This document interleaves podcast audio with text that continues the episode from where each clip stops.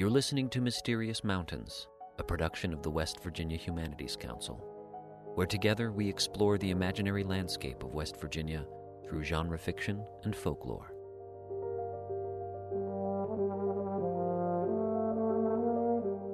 Evil cannot be victorious. Your sins will find you out. Confronted with the goodness of God, then evil cannot stand. That's Dr. Suzanne Bray of Lille Catholic University in northern France. She'll be joining me after the story to discuss the theology of Uncle Abner and how he might just be written in imitation of the Old Testament Israelite prophets. But first, the mystery.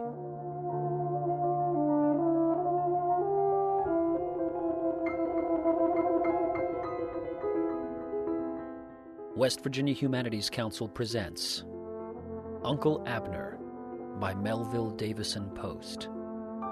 The Angel of the Lord, read by Kyle Warmack.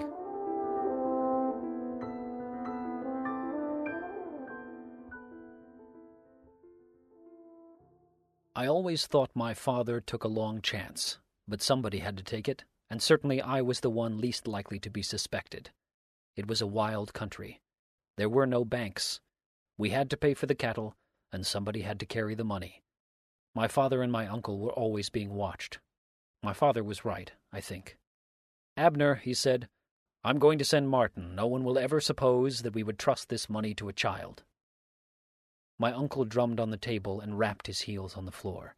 He was a bachelor, stern and silent, but he could talk, and when he did, he began at the beginning, and you heard him through. And what he said, well, he stood behind it. To stop Martin, my father went on, would be only to lose the money, but to stop you would be to get somebody killed. I knew what my father meant. He meant that no one would undertake to rob Abner until after he had shot him to death. I ought to say a word about my Uncle Abner. He was one of those austere, deeply religious men who were the product of the Reformation. He always carried a Bible in his pocket, and he read it where he pleased. Once the crowd at Roy's Tavern had tried to make sport of him when he got his book out by the fire, but they never tried it again. When the fight was over, Abner paid Roy eighteen silver dollars for the broken chairs and the table, and he was the only man in the tavern who could ride a horse. Abner belonged to the church militant, and his God was a warlord. So that is how they came to send me. The money was in greenbacks in packages. They wrapped it up in newspaper and put it into a pair of saddlebags, and I set out. I was about nine years old. No, it was not as bad as you think. I could ride a horse all day when I was nine years old, most any kind of a horse. I was tough as whit leather, and I knew the country I was going into. You must not picture a little boy rolling a hoop in the park. It was an afternoon in early autumn. The clay roads froze in the night. They thawed out in the day, and they were a bit sticky. I was to stop at Roy's Tavern, south of the river, and go on in the morning. Now and then I passed some cattle driver, but no one overtook me on the road until almost sundown. Then I heard a horse behind me, and a man came up. I knew him. He was a cattleman named Dix. He had once been a shipper, but he had come in for a good deal of bad luck. His partner, Alkire, had absconded with a big sum of money due the grazers. This had ruined Dix. He had given up his land, which wasn't very much, to the grazers. After that, he had gone over the mountain to his people, got together a pretty big sum of money, and bought a large tract of grazing land.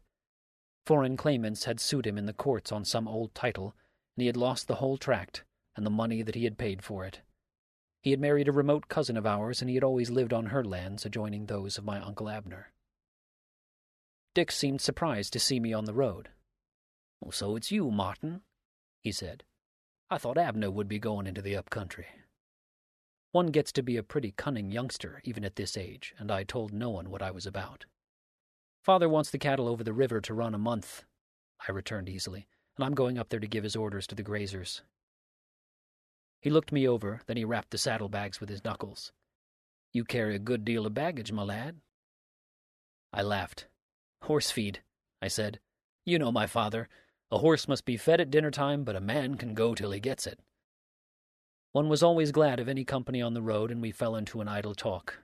Dix said he was going out into the ten mile country, and I have always thought that was, in fact, his intention. The road turned south about a mile our side of the tavern. I never liked Dix. He was of an apologetic manner, with a cunning, irresolute face. A little later a man passed us at a gallop. He was a drover named Marks, who lived beyond my Uncle Abner, and he was riding hard to get in before night. He hailed us, but he did not stop. We got a shower of mud, and Dix cursed him. I have never seen a more evil face. I suppose it was because Dix usually had a grin about his mouth, and when that sort of face gets twisted, there's nothing like it. After that, he was silent. He rode with his head down and his fingers plucking at his jaw like a man in some perplexity. At the crossroads he stopped and sat for some time in the saddle, looking before him. I left him there, but at the bridge he overtook me. He said he had concluded to get some supper and go on after that. Roy's tavern consisted of a single big room with a loft above it for sleeping quarters. A narrow covered way connected this room with the house in which Roy and his family lived. We used to hang our saddles on wooden pegs in this covered way. I have seen that wall so hung with saddles that you could not find a place for another stirrup. But tonight Dix and I were alone in the tavern. He looked cunningly at me when I took the saddlebags with me into the big room, and when I went with them up the ladder into the loft. But he said nothing. In fact, he had scarcely spoken. It was cold. The road had begun to freeze when we got in. Roy had lighted a big fire. I left Dix before it. I did not take off my clothes because Roy's beds were mattresses of wheat straw covered with heifer skins, good enough for summer but pretty cold on such a night, even with the heavy hand-woven coverlet in big white and black checks. I put the saddlebags under my head and lay down. I went at once to sleep, but I suddenly awaked. I thought there was a candle in the loft, but it was a gleam of light from the fire below shining through a crack in the floor. I lay and watched it, the coverlet pulled up to my chin. Then I began to wonder why the fire burned so brightly. Dix ought to be on his way some time, and it was a custom for the last man to rake out the fire. There was not a sound. The light streamed steadily through the crack. Presently it occurred to me that Dix had forgotten the fire and that I ought to go down and rake it out.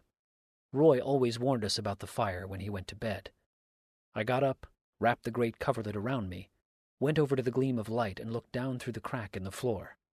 I had to lie out at full length to get my eye against the board. The hickory logs had turned to great embers and glowed like a furnace of red coals. Before this fire stood Dix, he was holding out his hands and turning himself about as though he were cold to the marrow. But with all that chill upon him, when the man's face came into the light, I saw it covered with a sprinkling of sweat. I shall carry the memory of that face. The grin was there at the mouth, but it was pulled about. The eyelids were drawn in, the teeth were clamped together. I have seen a dog poisoned with strychnine look like that. I lay there and watched the thing. It was as though something potent and evil dwelling within the man were in travail to reform his face upon its image. You cannot realize how that devilish labor held me. The face worked as though it were some plastic stuff, and the sweat oozed through. And all the time the man was cold, and he was crowding into the fire and turning himself about and putting out his hands. And it was as though the heat would no more enter in and warm him than it will enter in and warm the ice. It seemed to scorch him and leave him cold, and he was fearfully and desperately cold. I could smell the singe of the fire on him, but it had no power against this diabolic chill. I began myself to shiver, although I had the heavy coverlet wrapped around me. The thing was a fascinating horror. I seemed to be looking down into the chamber of some abominable maternity. The room was filled with the steady red light of the fire, not a shadow moved in it, and there was silence. The man had taken off his boots and he twisted before the fire without a sound. It was like the shuddering tales of possession or transformation by a drug. I thought the man would burn himself to death. His clothes smoked. How could he be so cold? Then finally the thing was over. I did not see it, for his face was in the fire. But suddenly he grew composed and stepped back into the room. I tell you I was afraid to look. I do not know what thing I expected to see there, but I did not think it would be Dix. Well, it was Dix, but not the Dix that any of us knew. There was a certain apology, a certain indecision, a certain servility in that other Dix, and these things showed about his face. But there was none of these weaknesses in this man. His face had been pulled into planes of firmness and decision. The slack in his features had been taken up, the furtive moving of the eye was gone. He stood now squarely on his feet, and he was full of courage. But I was afraid of him as I have never been afraid of any human creature in this world. Something that had been servile in him, that had skulked behind disguises, that had worn the habiliments of subterfuge, had now come forth, and it had molded the features of this man to its abominable courage. Presently he began to move swiftly about the room. He looked out at the window and he listened at the door. Then he went softly into the covered way. I thought he was going on his journey, but then he could not be going with his boots there beside the fire. In a moment he returned with a saddle blanket in his hand and came softly across the room to the ladder. Then I understood the thing that he intended, and I was motionless with fear. I tried to get up, but I could not. I could only lie there with my eyes strained to the crack in the floor. His foot was on the ladder, and I could already feel his hand on my throat and that blanket on my face and the suffocation of death in me, when far away, on the hard road, I heard a horse. He heard it too, for he stopped on the ladder and turned his evil face about toward the door. The horse was on the long hill beyond the bridge, and he was coming as though the devil rode in his saddle. It was a hard, dark night. The frozen road was like flint. I could hear the iron of the shoes ring. Whoever rode that horse rode for his life, or for something more than his life, or he was mad. I heard the horse strike the bridge and thunder across it, and all the while Dix hung there on the ladder by his hands and listened. Now he sprang softly down, pulled on his boots, and stood up before the fire, his face, this new face, gleaming with its evil courage. The next moment the horse stopped. I could hear him plunge under the bit, his iron shoes ripping the frozen road. Then the door leapt back, and my Uncle Abner was in the room. I was so glad that my heart almost choked me, and for a moment I could hardly see. Everything was in a sort of mist. Abner swept the room in a glance, then he stopped. Thank God, he said. I'm in time. And he drew his hand down over his face, with the fingers hard and close, as though he pulled something away. In time for what? said Dix. Abner looked him over, and I could see the muscles of his big shoulders stiffen as he looked. And again he looked him over. Then he spoke, and his voice was strange. Dix, he said, is it you? Who would it be but me? said Dix. It might be the devil, said Abner. Do you know what your face looks like? No matter what it looks like, said Dix. And so, said Abner, we have got courage with this new face. Dix threw up his head. Now look here, Abner, he said. I've had about enough of your big manner. You ride a horse to death, you come plunging in here. What the devil's wrong with you? There's nothing wrong with me, replied Abner, and his voice was low. But there's something damnably wrong with you, Dix. Ah, the devil take you, said Dix, and I saw him measure Abner with his eye. It was not fear that held him back. Fear was gone out of the creature. I think it was a kind of prudence. Abner's eyes kindled, but his voice remained low and steady. Those are big words, he said. Well, cried Dix, get out of the door then and let me pass. Not just yet, said Abner. I have something to say to you. Say it then, cried Dix, and get out of the door. Why hurry? said Abner. It's a long time until daylight, and I have a good deal to say. You'll not say it to me, said Dix. I've got a trip to make tonight. Get out of the door. Abner did not move.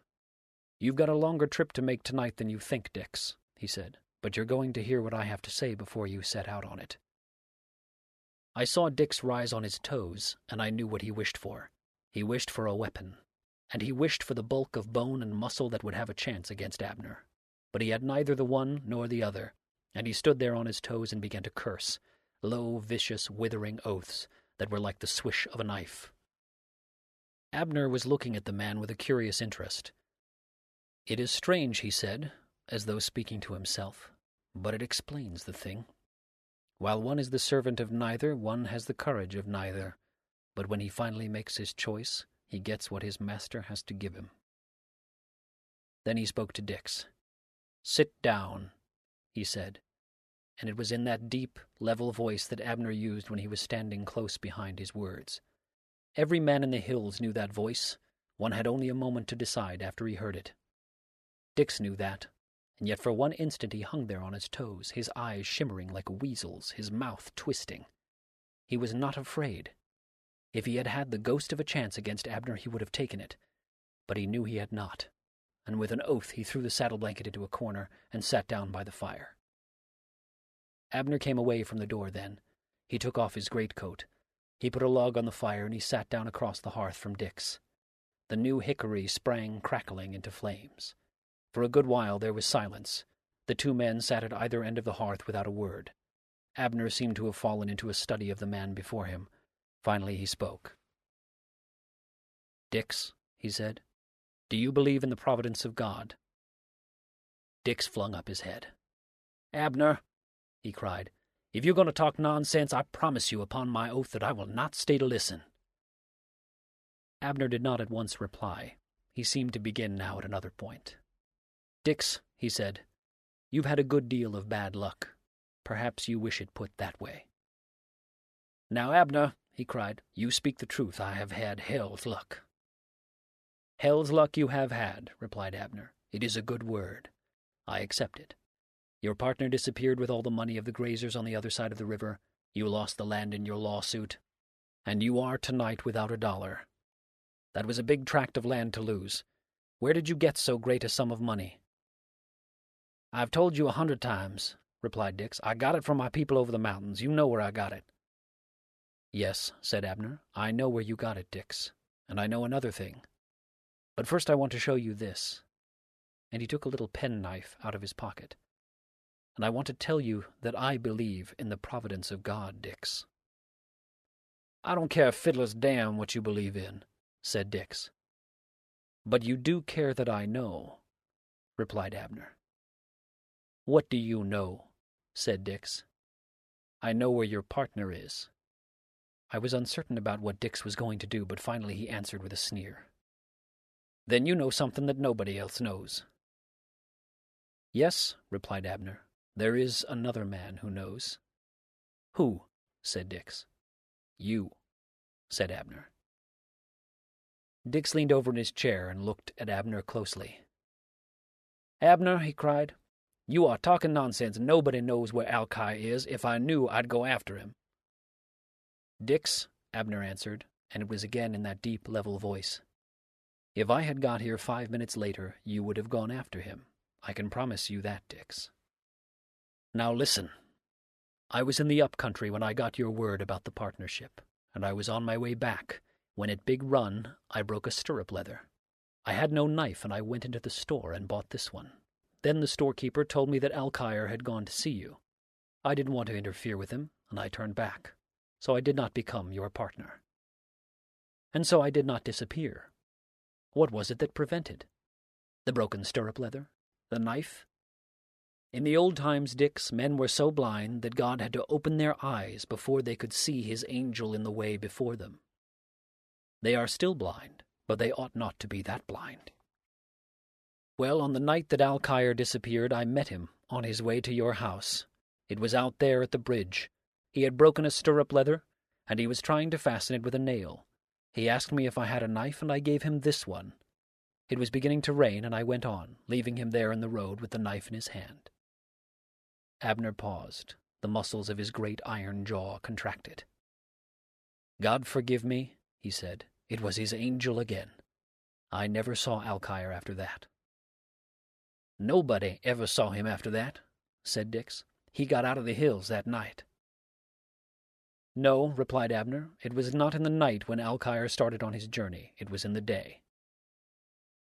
Abner, said Dix, you talk like a fool. If Alkire had traveled the road in the day, somebody would have seen him. Nobody could see him on the road he traveled, replied Abner. What road? said Dix. Dix, replied Abner, you will learn that soon enough. Abner looked hard at the man. You saw Alkire when he started on his journey, but did you see who it was that went with him? Nobody went with him, replied Dix. Alkire rode alone. Not alone, said Abner. There was another. I didn't see him, said Dix. And yet, continued Abner, you made Alkire go with him. I saw cunning enter Dix's face. He was puzzled, but he thought Abner off the scent. And I made Alkire go with somebody, did I? Well, who was it? Did you see him? Nobody ever saw him. He must be a stranger. No, replied Abner. He rode the hills before we came into them. Indeed, said Dix. And what kind of a horse did he ride? White, said Abner. Dix got some inkling of what Abner meant now, and his face grew livid. What are you driving at? he cried. You sit here beating around the bush. If you know anything, say it out. Let's hear it. What is it? Abner put out his big, sinewy hand as though to thrust Dix back into his chair. Listen, he said. Two days after that, I wanted to get out into the ten mile country, and I went through your lands. I rode a path through the narrow valley west of your house. At a point on the path, where there is an apple tree, something caught my eye, and I stopped. Five minutes later, I knew exactly what had happened under that apple tree. Someone had ridden there. He had stopped under that tree. Then something happened, and the horse had run away. I knew that by the tracks of a horse on this path. I knew that the horse had a rider, and that it had stopped under this tree, because there was a limb cut from the tree at a certain height. I knew the horse had remained there, because the small twigs of the apple limb had been pared off, and they lay in a heap on the path. I knew that something had frightened the horse, and that it had run away, because the sod was torn up where it had jumped. Ten minutes later, I knew that the rider had not been in the saddle when the horse jumped. I knew what it was that had frightened the horse, and I knew that the thing had occurred the day before. Now, how did I know that? Listen. I put my horse into the tracks of that other horse under the tree and studied the ground. Immediately I saw where the weeds beside the path had been crushed, as though some animal had been lying down there, and in the very center of that bed I saw a little heap of fresh earth. That was strange, Dix, that fresh earth where the animal had been lying down. It had come there after the animal had got up, or else it would have been pressed flat. But where had it come from? I got off and walked around the apple tree, moving out from it in an ever widening circle. Finally, I found an ant heap, the top of which had been scraped away, as though one had taken up the loose earth in his hands. Then I went back and plucked up some of the earth. The underclods of it were colored, as with red paint. No, it wasn't paint. There was a brush fence some fifty yards away. I went over to it and followed it down. Opposite the apple tree, the weeds were again crushed as though some animal had lain there. I sat down in that place and drew a line with my eye across a log of the fence to a limb of the apple tree. Then I got on my horse and again put him in the tracks of that other horse under the tree. The imaginary line passed through the pit of my stomach. I am four inches taller than Alkire. It was then that Dix began to curse. I had seen his face work while Abner was speaking, and that spray of sweat had reappeared, but he kept the courage he had got. Lord Almighty, man, he cried, how prettily you sum it up. We shall presently have Lawyer Abner with his brief because my renters have killed a calf, because one of their horses, frightened at the blood, has bolted, and because they cover the blood with earth so the other horses traveling the path may not do the like. Straightway I have shot Alkire out of his saddle. Man, what a mare's nest! And now, Lawyer Abner, with your neat little conclusions, what did I do with Alkire after I had killed him? Did I cause him to vanish into the air with a smell of sulphur? Or did I cause the earth to yawn and Alkire to descend into its bowels? Dix, replied Abner, your words move somewhat near the truth.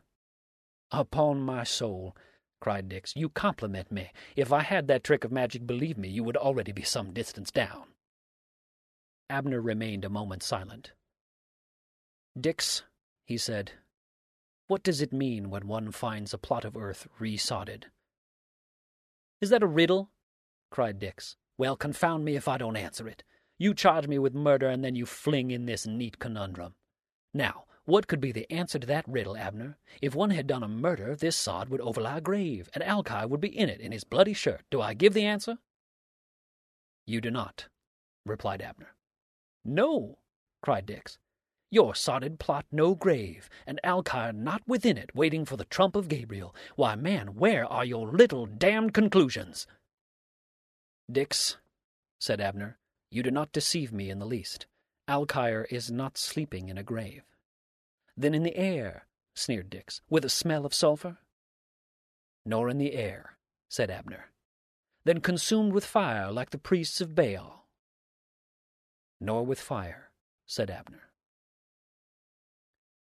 Dix had got back the quiet of his face. This banter had put him where he was when Abner entered. This is all fool's talk, he said. If I had killed Alkire, what could I have done with the body? And the horse? What could I have done with the horse? Remember, no man has ever seen Alkire's horse any more than he has seen Alkire, and for the reason that Alkire rode him out of the hills that night. Now look here, Abner, you have asked me a good many questions. I will ask you one. Among your little conclusions, do you find that I did this thing alone or with the aid of others? Dix, replied Abner, I will answer that upon my own belief that you had no accomplice. Then, said Dix, how could I have carried off the horse? Alkire I might carry, but his horse weighed thirteen hundred pounds. Dix, said Abner, no man helped you do this thing, but there were men who helped you conceal it. And now, cried Dix, the man is going mad. Who could I trust with such work, I ask you? Have I a renter that would not tell it when he moved on to another's land, or when he got a quart of cider in him? Where are the men who helped me? Dix, said Abner, they have been dead these fifty years. I heard Dix laugh then, and his evil face lighted as though a candle were behind it, and in truth I thought he had got Abner silenced. In the name of heaven, he cried, with such proofs it is a wonder that you did not have me hanged. And hanged you should have been, said Abner. Well, cried Dix, go and tell the sheriff, and mind you lay before him those little neat conclusions how from a horse track and the place where a calf was butchered you have reasoned on Alkire's murder, and to conceal the body and the horse you have reasoned on the aid of men who were rotting in their graves when I was born, and see how he will receive you. Abner gave no attention to the man's flippant speech. He got his great silver watch out of his pocket, pressed the stem, and looked. Then he spoke in his deep, even voice. Dix, he said, it is nearly midnight. In an hour you must be on your journey, and I have something more to say. Listen. I knew this thing had been done the previous day because it had rained on the night I met Alkire, and the earth of this ant heap had been disturbed after that. Moreover, this earth had been frozen, and that showed a night had passed since it had been placed there. And I knew the rider of that horse was Alkire, because beside the path near the severed twigs lay my knife where it had fallen from his hand. This much I learned in some fifteen minutes, the rest took somewhat longer. I followed the track of the horse until it stopped in the little valley below. It was easy to follow while the horse ran because the sod was torn. But when it ceased to run, there was no track that I could follow. There was a little stream threading the valley, and I began at the wood, and came slowly up to see if I could find where the horse had crossed. Finally, I found a horse track, and there was also a man's track, which meant that you had caught the horse and were leading it away. But where? On the rising ground above there was an old orchard where there had once been a house. The work about that house had been done a hundred years. It was rotted down now.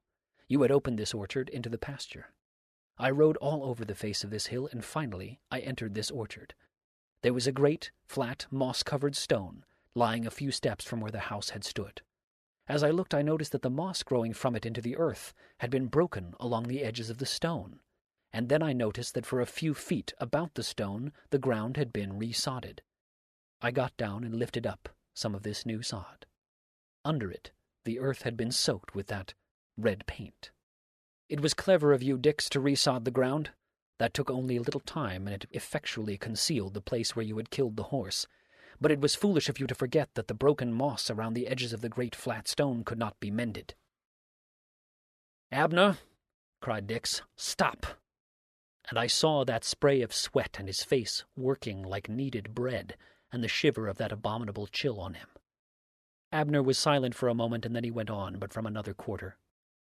Twice, said Abner, the angel of the Lord stood before me, and I did not know it, but the third time I knew it. It is not in the cry of the wind, nor in the voice of many waters that his presence is made known to us. That man in Israel had only the sign that the beast under him would not go on. Twice I had as good a sign, and tonight, when Marks broke a stirrup leather before my house and called me to the door and asked me for a knife to mend it, I saw and I came. The log that Abner had thrown on was burned down, and the fire was again a mass of embers. The room was filled with that dull red light. Dix had got on to his feet, and he now stood twisting before the fire, his hands reaching out to it, and that cold creeping in his bones, and the smell of the fire on him. Abner rose, and when he spoke his voice was like a thing that has dimensions and weight. Dix, he said, you robbed the grazers. You shot Alkire out of his saddle, and a child you would have murdered. I saw the sleeve of Abner's coat begin to move, then it stopped. He stood staring at something against the wall. I looked to see what the thing was, but I did not see it. Abner was looking beyond the wall, as though it had been moved away. And all the time Dix had been shaking with that hellish cold and twisting on the hearth and crowding into the fire. Then he fell back, and he was the Dix I knew. His face was slack, his eye was furtive, and he was full of terror. It was his weak whine that awakened Abner. He put up his hand and brought the fingers hard down over his face, and then he looked at this new creature cringing and beset with fears. Dix, he said, Alkire was just a man. He sleeps as peacefully in that abandoned well under his horse as he would sleep in the churchyard. My hand has been held back you may go. Vengeance is mine, I will repay, saith the Lord. But where shall I go, Abner? the creature wailed. I have no money and I'm cold. Abner took out his leather wallet and flung it toward the door. There is money, he said, a hundred dollars, and there is my coat. Go. But if I find you in the hills tomorrow, or if I ever find you, I warn you, in the name of the living God, that I will stamp you out of life. I saw the loathsome thing writhe into Abner's coat and seize the wallet and slip out through the door, and a moment later I heard a horse, and I crept back onto Roy's heifer skin. When I came down at daylight, my Uncle Abner was reading by the fire.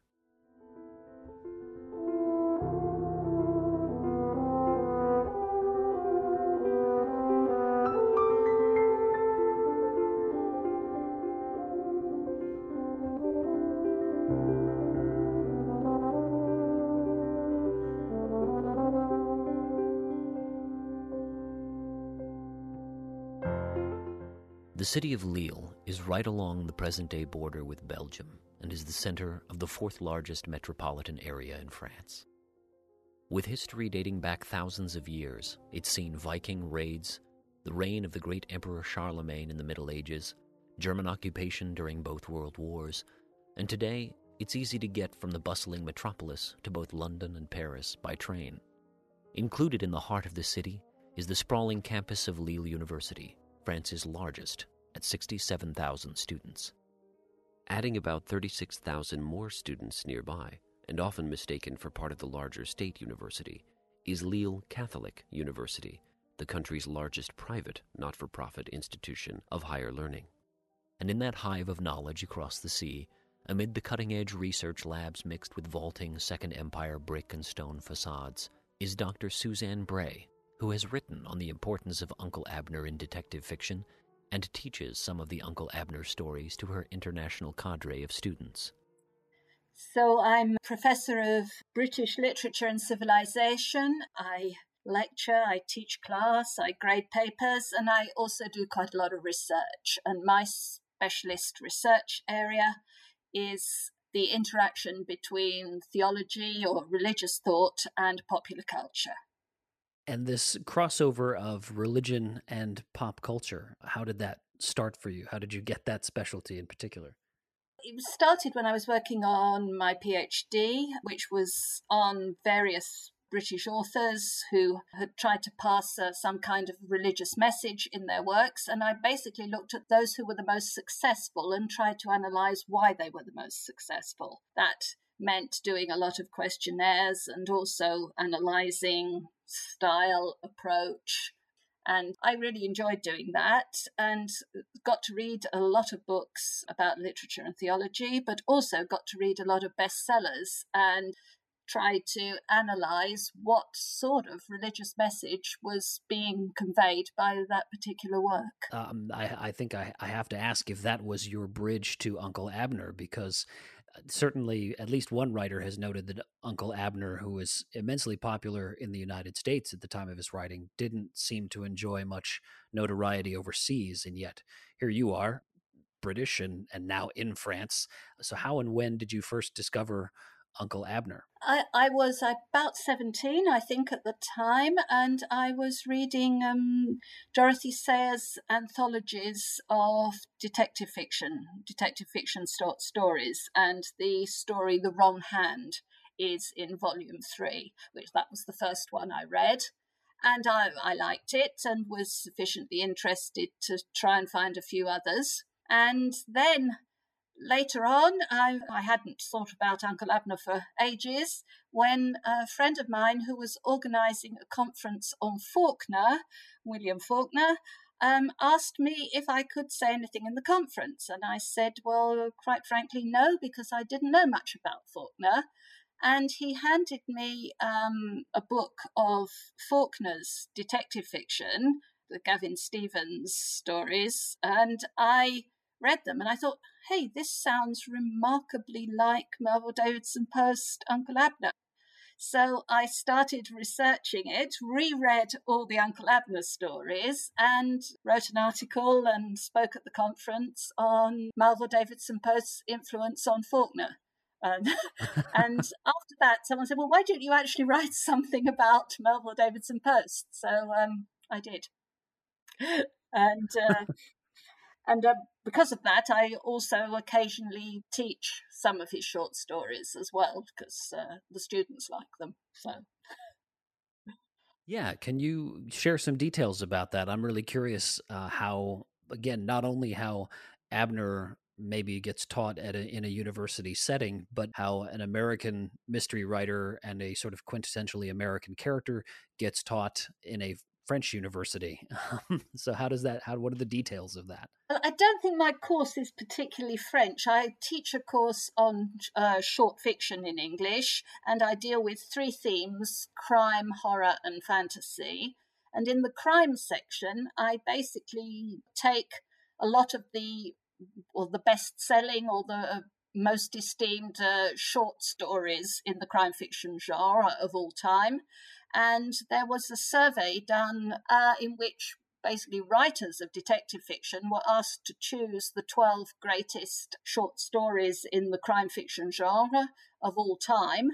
And number eight was Naboth's Vineyard. Um, so uh, and I thought that would be a good one to choose to teach. And it went down remarkably well. The, the students absolutely loved it. They were very interested in the different ideas in the story, and in some cases, it led them to go on and read other Uncle Abner although I'm in a French university, my students are from all over the world. We're a very international university. Have have a lot of American students, but also a lot of Asians from different countries, and also students from different countries in Europe.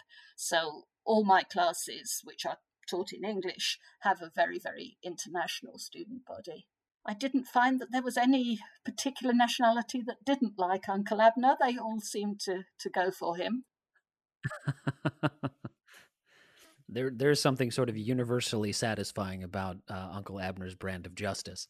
And you, you mentioned to me before our conversation that that you had some students from Hong Kong who found some particular parallels in Naboth's Vineyard, which listeners will have the opportunity to partake in later in the season. But can you talk a little bit about that? These were students who were very much involved in pro democracy in Hong Kong, uh, and they were protesting against what they considered to be abuses by those in authority. And they found Uncle Abner's story in Naboth's Vineyard very, very interesting and sort of as a way of perceiving democracy and how in a dem- democratic system how can you get rid of corrupt officials or corrupt government it was something that particularly rang a bell for them. But it's always interesting what a story about justice and about what is justice and what is democracy, etc., they always um, brings up something, uh, strikes a chord among uh, different students from different countries. Was it your personal experience with Abner that caused you to decide to bring him into your classes, or what are the unique aspects of Abner that you want to see brought out in the class? Well, one thing about the stories is that the atmosphere is absolutely fantastic. You really feel that you are in mid 19th century America, in pre Civil War, and really get a feel of the society at the time, what the what the culture was like, and that's something that the students really appreciate. And also the whole combination of crime fiction, justice, and religious thought is particularly lively in these stories. They study Uncle Abner just at the same time as they're doing um, G.K. Chesterton's Father Brown stories. And it's, if you like, two different ways of having a man of God as a detective. And the comparison is quite interesting for the students. So I found that Uncle Abner provided a very good contrast to Father Brown that the students could get something out of just very briefly what is what would that contrast be how is abner so very different from father brown I think Abner is very much the prophetic figure, um, very much the confrontational figure, while Father Brown is much more discreet in his approach. He, he's he's far more the pastor um, than than the prophet.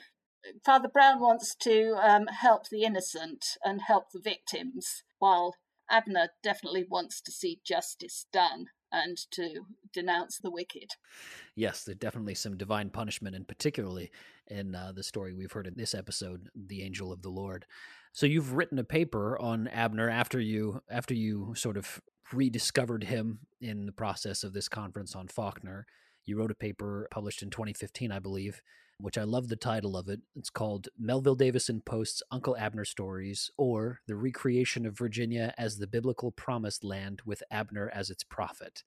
Can you tell me a little bit about this paper? What's the argument in a nutshell, and what was the inspiration and backstory for writing on that particular subject? I think there was the very much uh, what I was talking about earlier, the, the feel, the atmosphere of the Uncle Abner stories.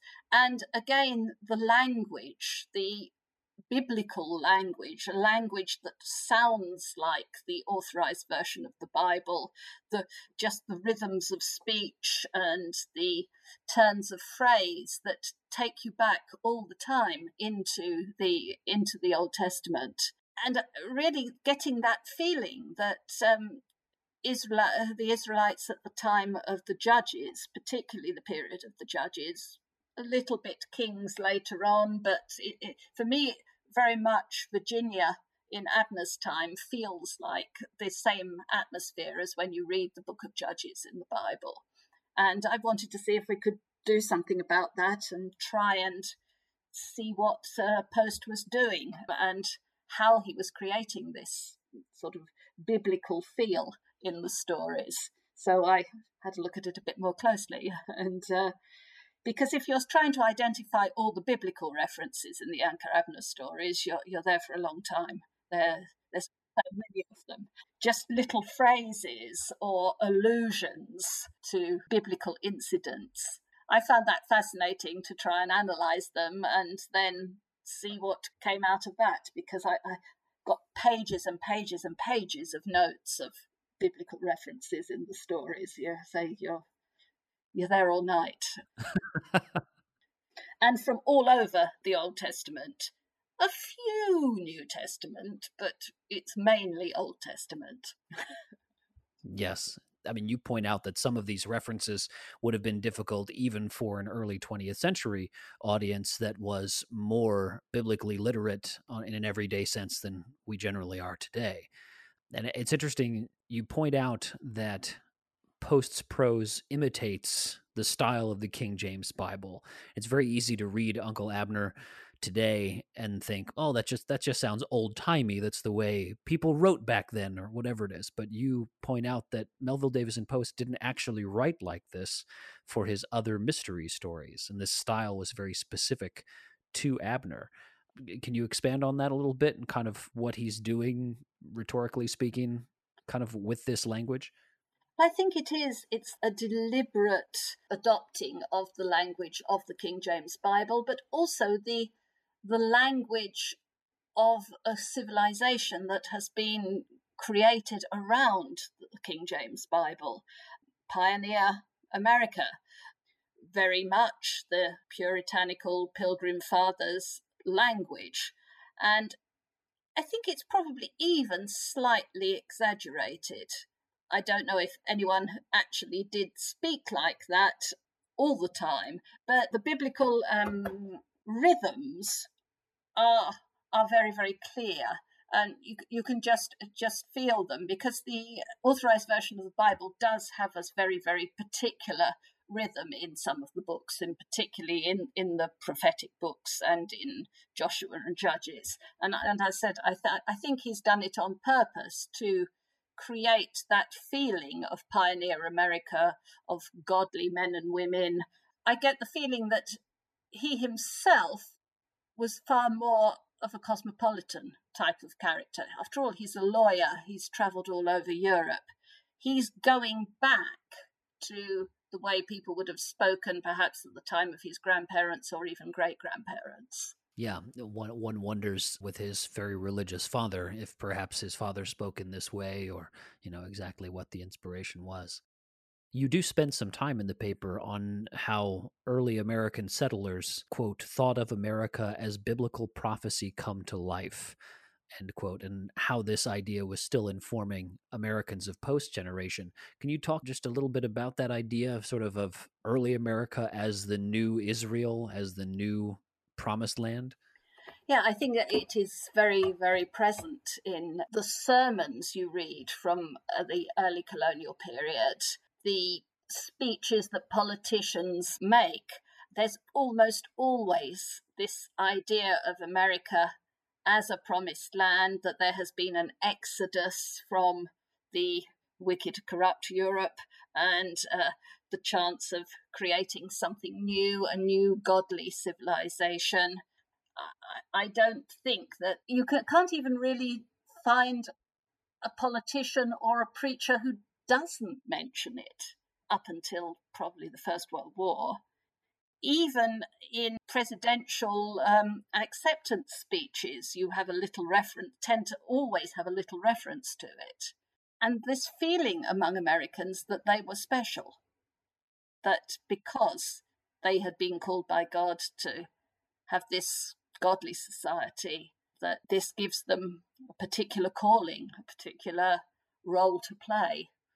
But then there's also the way that the different colonial societies, the pioneers, the way that they lived, they could relate to the Bible and the way that the pioneers lived in Israel. There are lots of similarities. So I think too that it was the Bible could could be an inspiration and an encouragement to so many as well who are trying to create a civilization practically from nothing.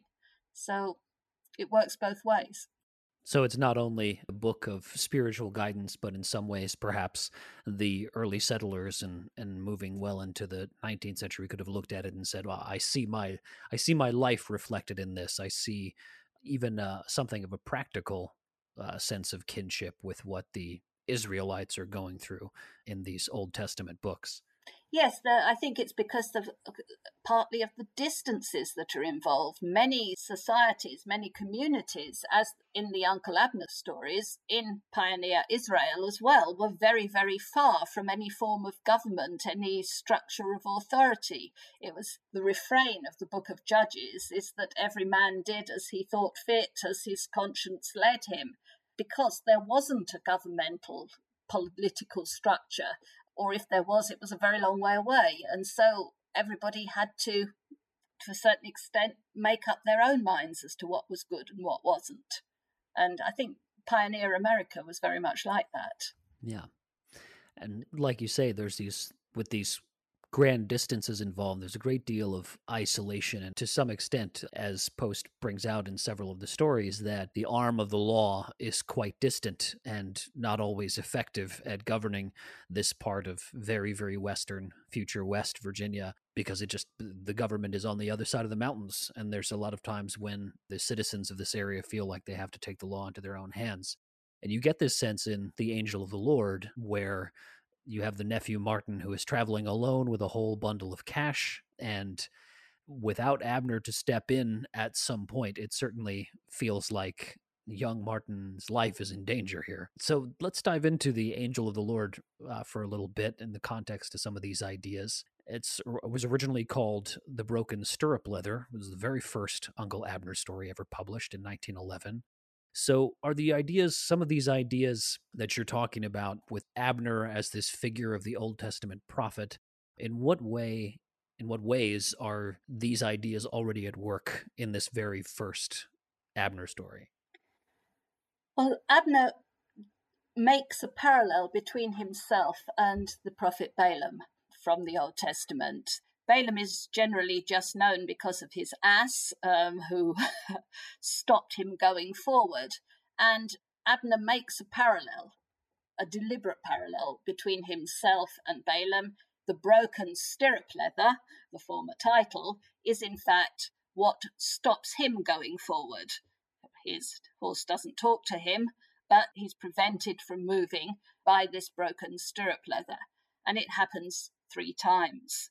And Abner takes it as a sign that, in the same way as God stopped Balaam from doing what he didn't want him to do, then Abner felt that he too was being stopped from going to various places or doing things because of this uh, stirrup leather that breaks. So he, he makes a, a deliberate um, parallel himself. He sees himself as being guided by God, by guided by providence is quite often the word he uses, and this is what enables him to intervene and confront the potential murderer.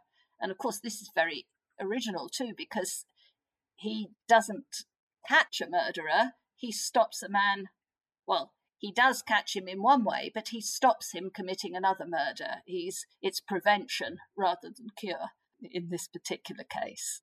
So um, Abner is guided by God to intervene, and he is given to a revelation of what this man is contemplating and equally what he's already done. So there's a combination between divine revelation and also Abner's detective abilities, which are based entirely on evidence, logic, and everything else. So he combines the two in order to be effective. Yeah, it's quite an interesting combination. I know that when I first discovered it, I, I, I knew I hadn't read anything quite like it in the mystery genre. No, there, there, there wasn't. In any case, before Abner, there wasn't anything like it at all. There have been similarly prophetic, although no, not not that similar. There are prophetic and godly detectives since Abner, but he's definitely a first. As I said, approximately the same time as Father Brown, the two of them come on the scene, and they are the first of a whole load of spiritual detectives. But he definitely starts it off. And he remains original in his approach and in in the context in which he works. Abner is is the bluntest of the prophetic the most direct, the one who's going to confront evil head on, and uh, which he does, of course, in the story, the angel of the Lord. He he confronts it. Mm-hmm.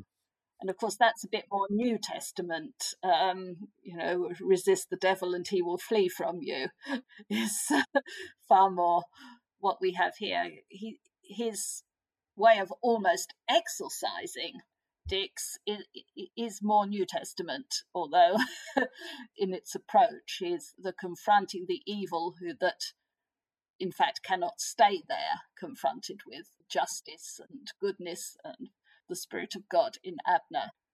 Certainly, Abner demonstrates this style of I don't want to call it interrogation, but but this style of stalking his prey almost that he displays in a number of mysteries. He always sort of draws out his opponent, usually starts asking questions and listing things and building almost building the case to this point where it's irrefutable on the part of the villain if you want to call them that. And i'm curious are there any examples sort of of that style that exist among the Old Testament prophets? Is there any sort of situation we can find any scene in the Old Testament where one of the prophets sort of lays things out this way before coming to that crashing finish?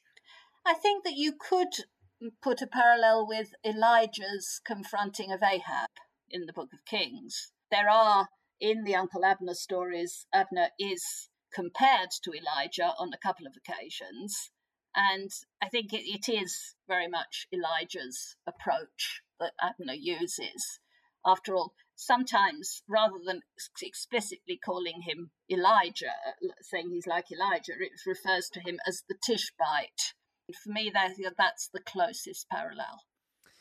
You also say in your paper that Uncle Abner is clearly Calvinist. Um, for our readers who might be less familiar, what are the tenets of, of Calvinism, of that particular branch of, of uh, Christianity that Abner displays? I think Abner is very hot on the sovereignty of God, which is a very important point for Calvinists. He's very keen on predestination, on being called and being predestined to a, a certain fate. He's also very Calvinist in that he believes that justice will out, that God will out, that it isn't necessarily always correct for man to intervene because God will work things out, that God is working his purposes out, and through his sovereignty, everything will turn out the way that God wants it to in the end. And that, that that's really the basis of Abner's religion. God is sovereign, his providence will be victorious. Man is predestined, man is called, and equally, very, very strict moral code that needs to be obeyed. But in Abner's case, not one that would make people lacking compassion. It's a strict moral code, but it's a strict moral code that also takes into account the weaknesses of men and ha- has pity for the victims. How do, in a situation like Abner's, where Abner is such an active agent of justice, how does that square with this idea that God will take care of this Calvinist concept that God's justice will be seen through in the end? Do you see any contradictions between Abner constantly acting as a tool of this justice? How does he decide in these stories when to step back and let God's providence, as he calls it, take its course versus when he steps in and does something? It's quite difficult to tell. I think Abner would have said that he was being guided by God for the right moment, but quite frequently he does step back and not intervene. After all, in The Angel of the Lord, the story you've just heard, he has known for a long time that Dix is a murderer but he hasn't done anything about it. He only intervenes when it's a question of saving someone else. He was well aware of what had happened beforehand, but he had decided that nothing useful could be achieved by intervening. So there is this balance in Abner, and, and I think he, he would consider yes, it is God who guides him, God who shows him the way, and he, he's uh, going to follow the guidings of the Spirit. You also mention in your paper that Abner means father of light in Hebrew. Is there any biblical backstory to the name? What's the sort of cachet of that particular name besides its simple meaning in Hebrew? Well, also, Abner is the great military leader under the first king of Israel, Saul, who ends up with a few problems when David is king, but who is in fact generally considered to be a, a positive character, although he um, unfortunately gets murdered. But he is a great military leader in the Old Testament, and I think he is the only Abner, and so obviously there is a, a throwback to him. The name Abner makes you think of Abner, the leader of the army. sort of this militant extension of the sovereign's power, I suppose. Yeah, that, that that's that's exactly it. He is related to the royal family, but while the king will judge, he is the one who's going to put the judgment into action. But I think the meaning of the name Father of Light was not done unintentionally either. Post would have known the meaning of the name, and it's a very appropriate name for a detective and for a great man of God who is also, uh, they said, the church militant, a man of God who's also a man of action.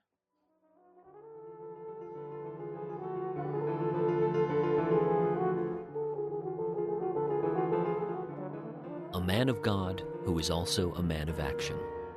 Better words do not exist to describe Melville Davisson Post's Uncle Abner. A big thank you to Dr. Suzanne Bray for sharing her time with us from the other side of the Atlantic Ocean. For more episodes of Mysterious Mountains, be sure to subscribe on your favorite podcast app or visit wvhumanities.org for links to our podcast page and more content. You can also follow the West Virginia Humanities Council on Facebook, Instagram, and Twitter. The West Virginia Humanities Council is the state affiliate of the National Endowment for the Humanities. The Council is an independent, nonpartisan nonprofit supported by the NEH, the state of West Virginia, contributions from the private sector, and people like you. Its statewide mission is to support a vigorous educational program in the humanities across West Virginia. This audio production of Mysterious Mountains is copyright 2021 by the West Virginia Humanities Council. Our theme song is Appalachian Impressions Movement 2, A Train Through Snowy Thurmond by Matthew Jackford, used with permission.